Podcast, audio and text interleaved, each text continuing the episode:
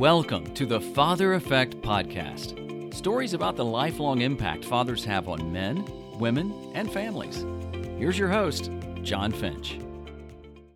Hello, hello again. Thanks for joining me for the Father Effect Podcast, brought to you by the Father Effect movie and book.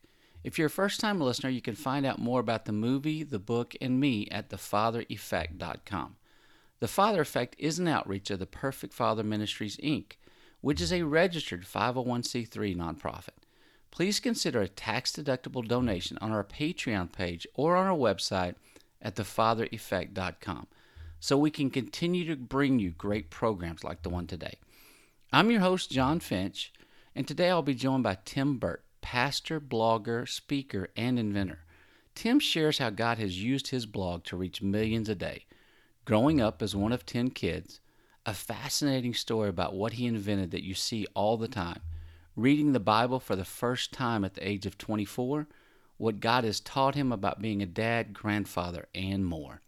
If you want to reach me, I'm at The Father Effect on Twitter, Facebook, Instagram, and YouTube. And if you're brand new to the show, be sure to hit that subscribe button. Now, here's my interview with Tim Burt. Welcome, Pastor. Welcome, John. Thank you for uh, having me on your show. Man, thank you for taking the time. I know you got a lot of stuff going on, and you know some of the people I talk to, it's like I thought my life would slow down with the pandemic, and that I'd had all this time, but it's like I feel like I'm busier than ever right now. That's true. It is true for me too. I uh, because there's so many people on social media, and it's one of my main vehicles uh, of communicating with all the people I do around the world. I find myself communicating uh, probably four to six hours a day on social media, which is more than I ever did. Yeah. So, Tim, tell us, tell everybody about yourself. Like, what do you do? Well, I uh, I I was uh, I had uh, a career in the airlines for 14 years. Um, while I was in the airlines, that really wasn't my goal and destiny. Uh, my goal was to uh, get educated and go in the ministry. And uh, so I was in the ministry for 33 years, and um, I just retired two years ago.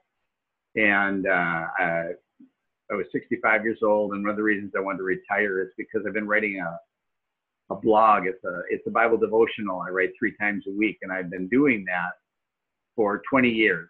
And um, it just started out small. Actually, I just started out journaling, and um, people started to read it, and it just started to grow, uh, which was really amazing to me. And um, it grew and it grew and it grew, and finally, 20 years later, it's been now read in 220 countries or territories around the world, and uh, so it's it's just gone gangbusters. And between that and Twitter, which they work hand in hand together, I, I generally reach about three to eight million people a day. So it's it's been just a, a great outreach and uh, but it keeps me very very busy. It, it and so that's Twitter, kind of what I'm doing now. Yeah, Twitter is an amazing platform. The way God's obviously connected us, but uh, so many people. It just it seems like a platform unlike a lot of others in the sense that you can connect with people that you may not ordinarily get to connect with. It's really really true. You know, I. Uh, when I first got on Twitter, my son-in-law encouraged me to get on Twitter. I was just writing my blog at that time, and he encouraged me to get on Twitter. And um, I it, it, took me a year to really figure it out. I didn't know what to tweet, you know, what people are interested in, everything. And then and then the Lord made me. The Lord reminded me of something. I got saved at the age of 24 years old, gave my life to the Lord and uh, and I started reading the Bible for the first time in my life. I grew up in the church, and I had never read a Bible before. Started reading the Bible at the age of 24, and it just consumed my life. I mean, it was just it was all I could think about. I just couldn't get enough. I was so hungry to learn the Word, and that's when I eventually, you know, uh, went to school, Bible school, and um, but anyway, so one day when I'm uh, on Twitter, I, I had this thought. I thought, you know, I never read the Bible until I was 24 years old. I know there's a bazillion people out there that have never read the Bible before. They don't even know what Scripture looks like. they don't even really know what God says. They don't know the great things God says. They really don't know about God. So I started tweeting, you know, some scripture with a little note about God or something, and then I would include a link to it that sent it that linked them back to my website, and then they could read that devotional. And anyway, that just took everything to a whole nother level. And uh, so now I, I, I, you know, I have about 205,000 followers on Twitter. And uh, so by the time they retweet what I have a very high retweet ratio. And so when they retweet, retweet what I write, it goes to all of their followers. And that's how it, you know, virally reaches millions. It's pretty incredible. It really is. Yeah, it's a platform that, man, it's it's amazing how powerful it is. Now, before we get into your story as a father, the fascinating thing that we were talking about earlier, and it just it really is so awesome in my opinion. You are an inventor. Tell people what you invented. Okay, uh, you know, I when my kids were at the age of newborn, I have four children, a daughter and three sons. And when my children were at the age of two, four, or newborn, two, four, and six years old, um, every Sunday after church, we would go to this local pancake house. And because uh, the kids loved the pancakes there, and it was kind of our big treat of the week. And so we would go over there every single week. And we literally went there from the time we had just our first baby to now we have four of them. We're going there every week. And uh, they all knew us by name and recognized us. And anyway, so I always had a baby in diapers through all those years. And without fail, every time I was in that restaurant, John, one of my, the one in the baby would blow out that diaper. And so, you know, when a baby was back in that time, there was uh, no commercial infant changing tables. And so you either had the option to change that diaper at your booth, which grossed people out, or you would go into the bathroom, and the bathrooms were really quite small and had no tabletops whatsoever. Uh, so the, you had to change them on the floor. It was dirty. If you went out into the lobby to change the baby, it was, you know, you're you're you're changing where people are waiting to go eat. That wasn't very good. And in the wintertime, it's 30 below. Who wants to go out to their car and change their baby? So anyway, it, it, it, because it happens so many times, it just started to bug me. And I thought, how come nobody is invented something, you know, to solve this problem? So I literally thought about it and was just inventing it in my mind for really three years. And finally, I just had it down and I knew exactly what to do. And I was sitting in church one day and I just felt like God spoke to my heart and said, okay, I want you to go do it now.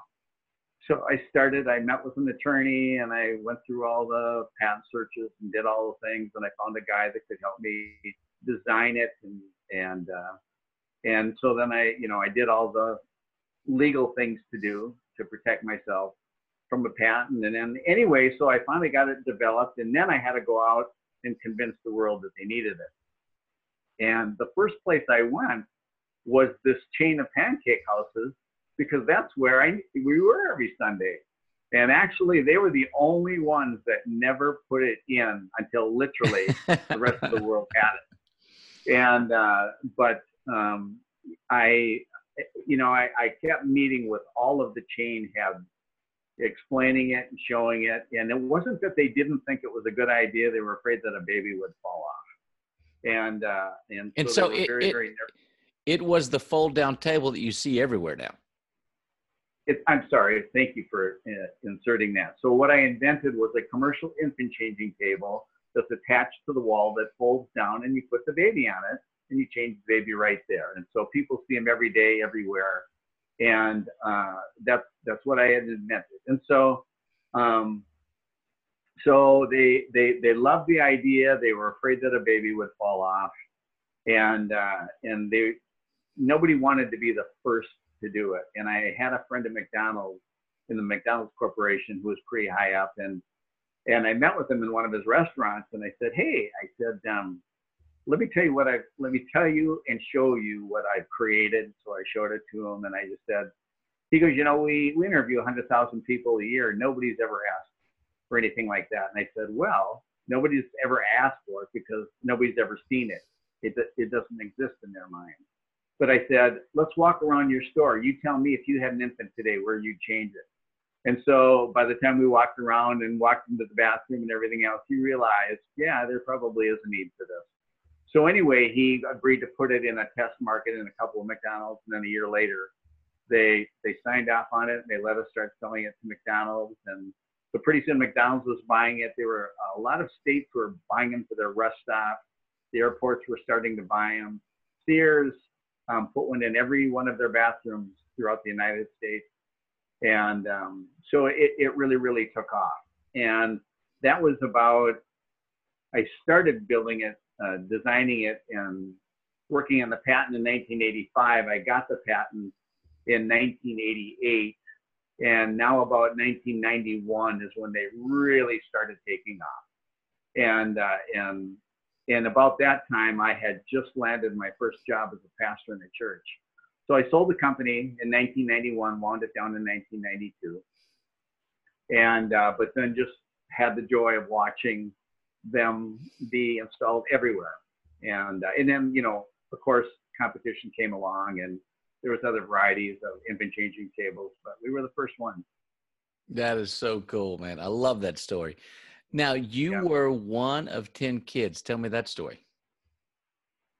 Yeah, I was one of uh, 10 children. Um, my dad, uh, I was number five, seven boys and three girls. And I was number five in the family. My dad was uh, a sheriff. And uh, he, the story goes that he told us he was chasing literally a burglar one night, and um, the burglar shot back at him and hit him in the leg. And uh, they couldn't get the bullet out of his leg. It didn't hurt anything, but it was stuck in the muscle. But anyway, um, my my mom and dad had had a few kids at that point. My mom said, "Okay, that's it. Go find another job because I'm not raising all these kids without you around." so a friend of his gave him a job selling cars, and my dad um, my dad was just he he was a, a big man. He was about six foot two. He good looking man, very great personality, and um, and he just became a really really good salesman. And he became such a good salesman. He became one of the he was he he finally became a Lincoln Continental specialist, and all he sold was Lincoln. And um, and so he became one of the top salesmen for Ford in the whole United States and he was just a and so you know he he did well made a good income. He was he worked hard. Um, my dad my dad um, you know worked six days a week and one every other day he would get off at five o'clock and, and then every other day he'd work all the way from morning till nine o'clock. So six days a week. So he worked his tail off to support 10 kids. Um, but you know every spare minute he he had he spent with us. He was just really, really a terrific father. So I was right in the middle of the mob. I was I was either the baby of the first five or I was the oldest of the second five. And uh, but we had a great family and we had an amazing mom and dad. And uh, you know I I watched your video, fantastic video, moving video. You know, so sorry about the loss of your father and all that you went through. Um, and when you and I started talking, I thought, oh my gosh, my story is so opposite of John's. You know, I should I? I mean, I'm the right guy for the show tonight. And um, but as you said, you know, people need to hear a good side of it. And my dad was just a really, really good man. My mom was an amazing person. They were just they loved each other all their life, and they they did all the right things. They had a great marriage and and raised us all, and we are a close knit, loving family to this day. That is awesome. Just the legacy of of the closeness of family. Because man, a family that big, you can start going your separate ways, and before you know it, man, you're just kind of doing your own thing and not being staying close. And so, for him to instill the value of that in you, what did he teach you about being a father? Is that part of it, or what else did he teach you? You know, um, when you and I first met and we were communicating back and forth, um, and you uh, you, I started thinking about, um, you know, what did my, how did my dad mentor me? I think you mentioned that in our conversation, and uh, and I, I was a little bit stuck there. I know how I was mentored by my dad, but to think of him actually purposely trying to mentor me, I got stuck. So I sent a, a, a text or an email to all of my siblings. And I said, hey, I, I got asked this question and I felt like I got stuck a little bit. And so everybody was, um, we were all talking back and forth. We do hilarious chains. We still, you know, to this day, it's crazy, all the kids.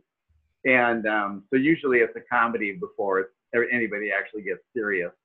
But then um, everybody started saying, well, you know, they all, everybody had this kind of the same thought, which was our generation, their generation, they they didn't say I love you so much. They showed how much they loved you, and they wanted to lead by example. And so all my siblings have a tremendous work ethic because my dad had the most amazing work ethic. As a salesman, he did things that nobody else did. He would let people call him at home. If their car was broken, he'd go get somebody and they'd pick it up and bring it in for him. When he, they bought a new car, they didn't even have to come to the dealership. He'd bring somebody there and they'd do all the paperwork right in their home and drop off the car. My dad had an amazing work ethic. But anyway, we all learned that uh, terrific work ethic. And so, you know, most of my siblings do very, very well because they've all worked, they have that work ethic on the inside of them. And then, of course, just the love that they showed us and the love for God that they had. And, um, you know, all those things were modeled day in and day out. My mom never complained about anything, and uh, she was just a very gracious person. And uh, and my dad, my dad had a little bit of a temper. I mean, when you're trying to corral ten kids, you raise your voice a little bit. But you know, we it it wasn't threatening or abusive. It was just, you know, sometimes you got to yell from the top floor to the bottom floor. we had a three story we had a three story hotel to, to you know to, to manage us all in. So anyway, it really wasn't a hotel. It was a big house that had seven bedrooms. Dude, I can imagine that I only have three, and there's times I have to raise my voice. You got 10 kids running around the house. Wow. And, and, you know, I say this all the time that our kids learn to love and serve others by watching us love and serve others. And it sounds like that was that was your dad. It, that was my dad. It was my dad and it was my mother. You know, my mom never. It, it seemed like whenever she cooked a meal, so there was 12 of us with our parents and it looked like she always cooked for 15 or 16 people so that if any one of us wanted to have a friend over for dinner or you know the the local priest or somebody else wanted to come over for dinner you know there's always food on the table they never had to turn anybody down and so they were very hospitable and they just taught us so many things like that so yeah they they, they led by example what are maybe one or two of your sweetest memories growing up with that large of a family well, uh, actually, the dinner table was um, usually hilarious because uh, w- because we, we, had a couple of brothers that were always cracking us all up. Um, there were always certain meals that some of us didn't like, and we were hiding them or you know trying to get rid of them or talk somebody else into eating it. But we there was just always a lot of stories and there was a lot of laughing around the table. And then you know, one of the things about my dad was he he loved people, and he had uh, very interesting um, customers, and he just got to know his customers. So he always talked about his customers at the table and told us about his customers and what they did and everything else. So it was kind of like, you know, listening to a little documentary every night about some fascinating person. And eventually we always got to meet those people. And so, um, uh, you know, there's a there's a company up here called Medtronic. You know, they make the pacemaker and all that. And um, that con- that that company started in uh, the the guy that started his name's Earl Bakken, and that started in his garage. And and my dad was selling him cars when he was, you know, when he just had the company coming out of his garage. And I delivered a car to him, so I got to know, meet him and his kids and everything else. And but anyway, that went on to become Medtronics. And so he had so many customers like that. So he just had fascinating stories. But I think his love for people really impacted all of us because I've noticed that all my siblings just really love people. They're all great people, people, and um, and I guess our family's a little bit known for being that extrovert of loving people. So that is completely my mom and dad. And my mom, she was the president of every PTA and everything else, even though she had 10 kids and, uh, uh, and was cooking nonstop and doing clothes nonstop. She was always still volunteering and serving people. So they were just incredible role models. Not so much by word, just by doing, you know, and for setting the example for us. Now, what in what way did he influence you as a husband? Was he the kind of publicly affectionate towards your mom, or was that kind of behind closed doors, or did he really never do that? I mean, again, that generation, and this is we talked about this kind of earlier today, is you know me understanding my father in in a big piece of that was understanding he couldn't give what he didn't have right so if his dad was he grew up with a dad he didn't know what that looked like to love his wife because he didn't see it modeled. Was it that generation? A lot of them didn't, and like you said, even they struggled to say "I love you" and "I'm proud of you," "I believe in you." All those things that that nowadays, you know, I think a lot more fathers do. But what was the story there? Well, you know, um, so here's the deal. Uh, you know, my mom and dad were very disciplined people. So we always went to church every Sunday and everything else. They always made sure we said our prayers at night, you know. And I remember walking into their bedroom one night, um, and I don't remember why or exactly the age, but I do remember seeing my dad kneeling down by the side of his bed and praying. And that, that was like a candid, a Kodak shot in my mind I never, ever forgot. And I always thought about my dad just on his knees and he prays to God. And so I, I had that thought so many times over the years. He's not leaning just on himself, he is leaning on God. And I love that about him. And my mom was exactly the same way. And then, um, uh, tell me the question again. No, how did he influence you as a husband? Oh, okay. So, so here, here's the deal. My dad, um, he was a football player in college, and he's a really he was a really handsome man.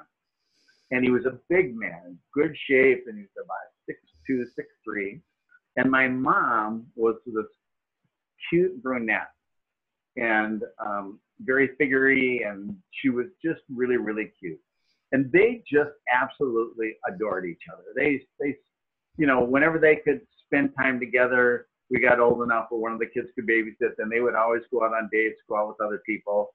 And um, you know, when I got older, when I was in my teenage years, I've always remembered I could finally start seeing women hit on my dad. And my dad would never let it happen. He would almost just ignore it. I could see what was going on, and, you know, because he was an attractive guy, and I saw a woman coming up to him, and and he would just make light of it, and you know, ha ha, and move on, and and I just thought my dad is he he's so loyal to my mom. I love that about my dad. And my mom was exactly the same way toward him.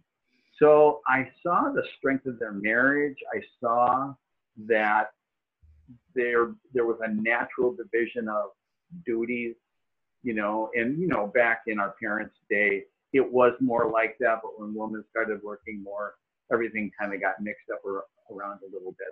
But they didn't, they, they both worked hard, but they never complained and they just loved each other. And so they always created the time for themselves. They, they always went out on their dates. Dad would, um, you know, grandma would come over and watch us.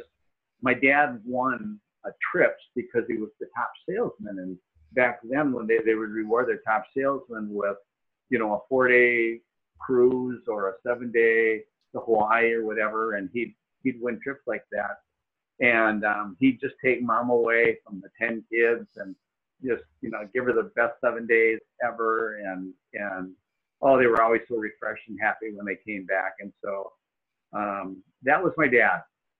The only month he ever had, the only month we all stayed away from was the month of February because it was the slowest month of car sales every single year. And he hated February and he was like a grumpy bear in February. But the rest of the year, he was just great. Really a great guy. You know what? And something I think you said is so important for for men and dads to understand is that your dad took the time to take your mom on dates. You know, eh, because that's what me and my wife have been trying to continue to do, even as my kids have grown older. And I remember when they were younger, like they were good. You're going on a date again? You know, you know that type of deal. But it's so important for us as husband and wife, at least once a week, if you can do it. You know, but on a regular basis, if nothing else so that your kids see that. Plus, it's just so important for us as a married married couple to do that and have time. A lot of it spent talking about the kids, you know, and whatever. But it's just so valuable, right? I, I couldn't agree with you more. And um, that's one of those things, you know. He again, he was never one to try and, you know, tell me what to do or how to be a good father or whatever matter of fact, I, I suppose again, just that generational thing. Um, you know, getting deep down in uh, coming flowing from his heart, his deep thoughts and things like that. We didn't have a lot of those kinds of conversations, and and I suppose he just didn't want to be telling. He was very in unintrusive in our life, but if we asked him something, he would always give us his, opinion and, and help out. But you know, one of the things I did learn from him because by example is um, getting away. So I would do that with my wife. We would take, we would go get away for just a, we had a very, very, very busy life. For a while, I was um, working for the airlines full time. I was inventing that infant changing table and tried to get that company off the ground. And I had a commercial painting company. And I was doing all three of them and then raising four small children.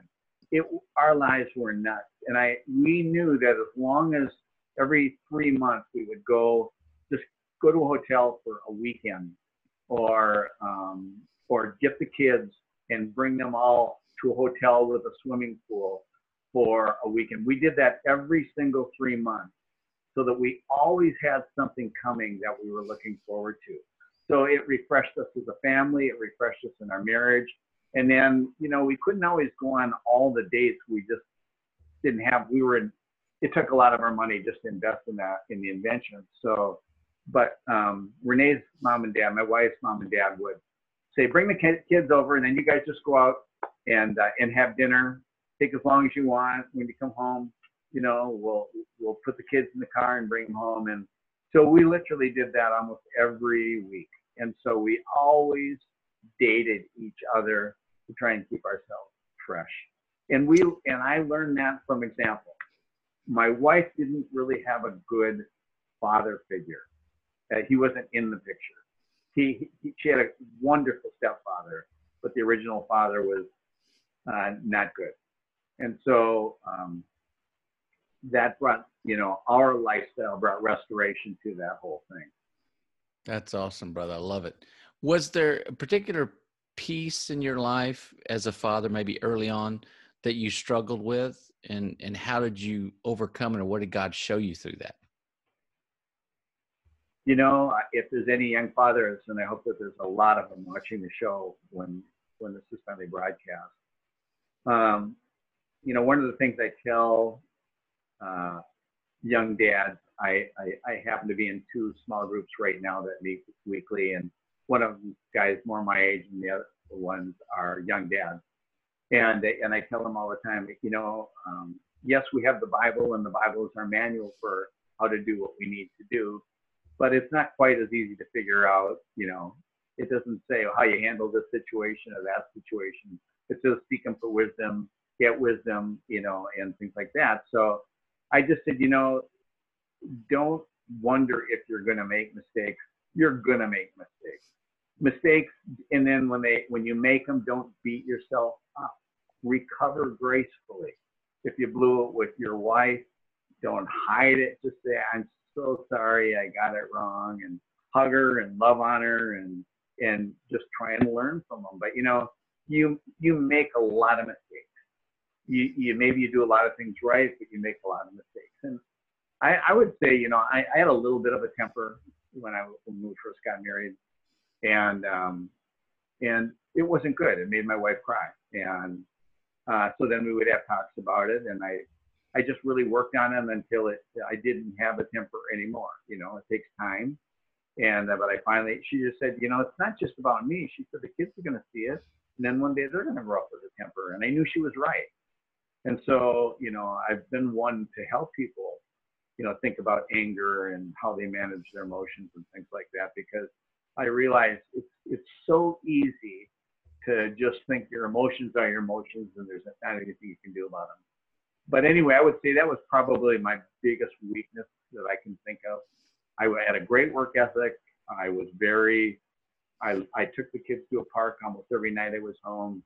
Um, I, I leave the TV off and just play with them. So I had a lot of things I was doing right, but then I, you know, there was just some of those things that were not so right. And I would, I think my wife would say it was probably, you know, the early days of having a temper or getting angry. And um, I just learned that most things that you get angry about are stupid, they're petty, they're going to go away. You're going to look back one time, you're going to be very embarrassed that you even got embarrassed over, or angry over things like that. And you know, the Bible talks about it being like a badge of honor to overlook offense. And that was one of the greatest scriptures for me. I just thought, okay, I'm gonna wear that badge. I'm not gonna get offended at stupid things. Matter of fact, I even made a decision in my marriage. Um, early enough, I, I, by the grace of God, I, I just thought, you know, it takes two people to fight, and if I never fight with her, we will not fight. And there's a scripture in the Bible that says, you know, without without wood in the fire, the fire burns out.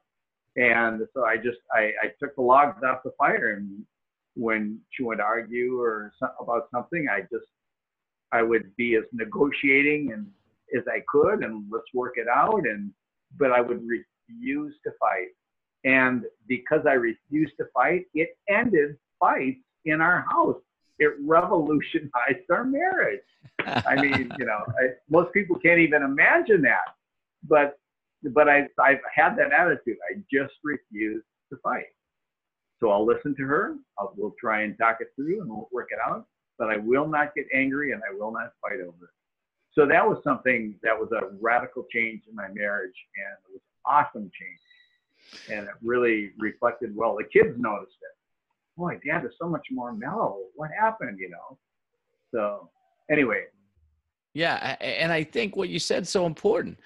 It's if we're afraid to make mistakes, we're gonna, I'd say this all the time. If you're not making mistakes, you're not doing your best to be a dad because you are going to make mistakes. I make mistakes to this day and continue, and I will make mistakes. And it's it's in that process that I think our kids see that we're real and that we're imperfect, right? And we're gonna make mistakes, and it's okay for them to make mistakes. Yep.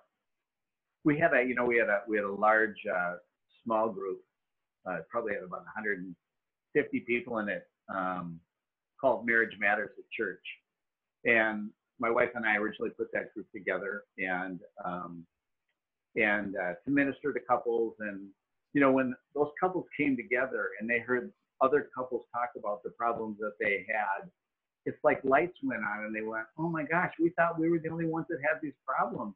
And then they found out everybody has these problems. And so just people finding out, you know what I mean? You're not perfect. You do have problems. And well, how do you work through them? And, you know, I, that's what I love about small groups because you have that opportunity to be real and and um, and then you help other people not feel like they're broken. You know, they go, no, we're just like everybody else. We're just we have struggles and we're working through them. But yeah, guys need to know that. They need to know that it, you know, it, it, marriages is something you learn. You learn to adapt to each other, and that's a really that's a term I use a lot. That when guys will adapt to really, you know, pay attention to what their wife really needs, what's really important to them, and kind of adapt to that. And, you know, ask, you know, tell their wives what's important to me. And, and when husband and wife will adapt to each other, you know, on the really important things, it's, it's, you'll have a great marriage. Really will. Yeah. And you're right. And marriage is tough. Anybody tells you it's easy, it's lying. And I've been married 25 Yeah. years, and it, we continue. We've gotten a lot better, but we continue. There's just so many things that come up with raising children and just you know everything that it's it's tough. Now, how many kids do you have? I have four kids, a daughter, and then three sons. And how old are they? Uh, my daughter is uh, tw- she's 38, and then I have a son 36, 34, and 32. My daughter's married, and she is uh, and has two daughters, and they're missionaries in Peru. Wow. So I usually ask this question to wrap up, and I will ask you this question, but I'll ask you another question too. What's the best thing about being a dad?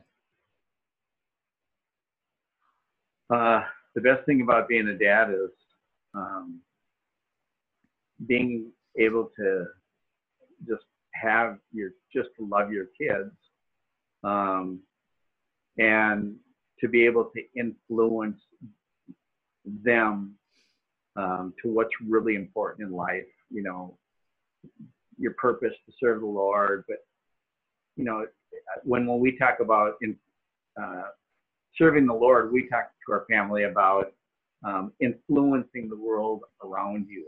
You know, uh, and they've they've all picked up on that. Um, I'm I'm convinced. Remember when Jesus said in the scriptures, he said, um, "The harvest is ripe." When he said the harvest is ripe, he was telling his disciples that, you know, you got people all the way around, all around you that are looking for truth and are looking for answers, and nothing has changed the harvest is still ripe. You are, each one of us is living in a world surrounded by people that are looking for truth and are looking for God. That's why I've been successful on Twitter because I know that truth. There is a sea of people that are searching for God, searching for answers, searching for truth. And so we've always taught our kids that, um, that you always have people around you. First of all, if you'll just be a light and really let people sense the love of God through you, they will notice you. And at some point in their life, if they're in your life continually, they'll want you to be a part of their life and let you speak into their life. So we've just taught our kids, you know, we love our kids so much. We enjoy their success. We enjoy their children. Um, I just, we just love you know, we love being parents. I love being a dad. Now I get to be a grandfather, and it's amazing. Got seven grandkids. Now that's where I was And, headed next. What's the best thing about being a grandfather? The best thing about being a grandfather is you can just love them, love them, love them, love them, love them, and they're excited to see you and stay overnight or whatever. And then you get to turn them back to the parents. you pump So them full of sugar. and I don't have to, I don't have to do any of the discipline. I don't have to do any of the you know the molding per se for the most part. You know the parents get to do all that, so I just get to like I I we use the word spoil jokingly, but I love spoiling my kids. Just having a, a grandkids a blast with them when they're, when they're over. You know.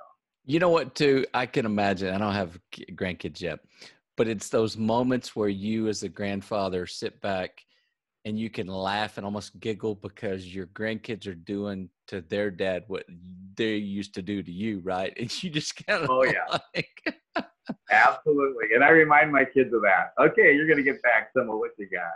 But you know, every Sunday when we come out of church, um, that my my son, my son, three of my kids don't live in Minnesota where we live. Um, so I see, but my son does, and we are at the same church. And so when the service is over and uh, we walk out to the lobby, the grandkids, I can see them running from across the lobby, and they're running all the way to us, and they're jump up in our arms and they kiss us and they hug us and oh my gosh, grandchildren are awesome. So I love it. It's I really a it, reward from the Lord. yeah, it is. It's so cool. Dude, tell people how they connect with you on Twitter, on Facebook, wherever else. Okay, well my name is Tim Burt, B U R T. And I always tell people if you can't remember my name, think about what a lumberjack says when he cuts down a tree. Timber. So anyway, it's it's it's Tim Burt, uh, Tim T I M B U R T, and uh, my website is is uh, timburt.org.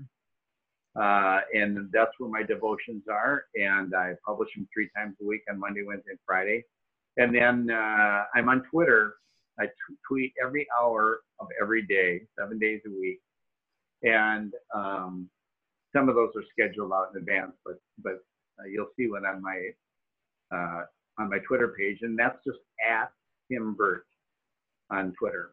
So that's my Twitter name. And so um, you'll you know you can see what we we do, what we put out there. We also do missionary work. My wife and I. Um, we're kind of shut down right now because of coronavirus, but um, we will as soon as it opens back up again. We'll be back in Peru doing some missionary work. We work with some other pastors uh, for in Africa, India, and um, and then Peru. That's mostly where we've done our work. Brother, I appreciate your time, man, and and thanks again for taking this time to to come share your story and and uh, share all that you do because you're doing such great work. I, the Twitter, just the Twitter audience, man, the people you're influencing, the lives you're pointing to. wow, it's incredible. Thank you, John, and you know, God bless you in all that you do. I mean, helping dads become better fathers is so needed. It really, really, really is so needed. I mean, dads just need somebody to talk in their ear and encourage them and share a little bit of wisdom and you know what you've done and what you've learned and and uh, God bless you for continually trying to reach dads and help them. I didn't have that when I was a dad. I didn't have anybody that I, that I knew to really speak into my life. So the fact that people like you are out there doing that really, really blesses me, and I appreciate so much what you're doing. God bless you for that. Thank you, brother. I it's all God, bro. it's all God. I'm still learning too. So we will definitely reconnect soon. I appreciate you. Okay, and you too. Thank Thanks, you so brother. much. And that concludes another episode of the Father Effect Podcast. Be sure to connect with Pastor Tim Burt on Twitter, and don't forget to check out the Father Effect movie and book. Hit that subscribe button and please consider leaving us a review. Remember, your life is your legacy, and what you do and say every day is impacting your family and the generations to come. Thanks for listening to the Father Effect Podcast with John Finch. Please subscribe and leave a comment too. To find out more, go to thefathereffect.com. That's thefathereffect.com.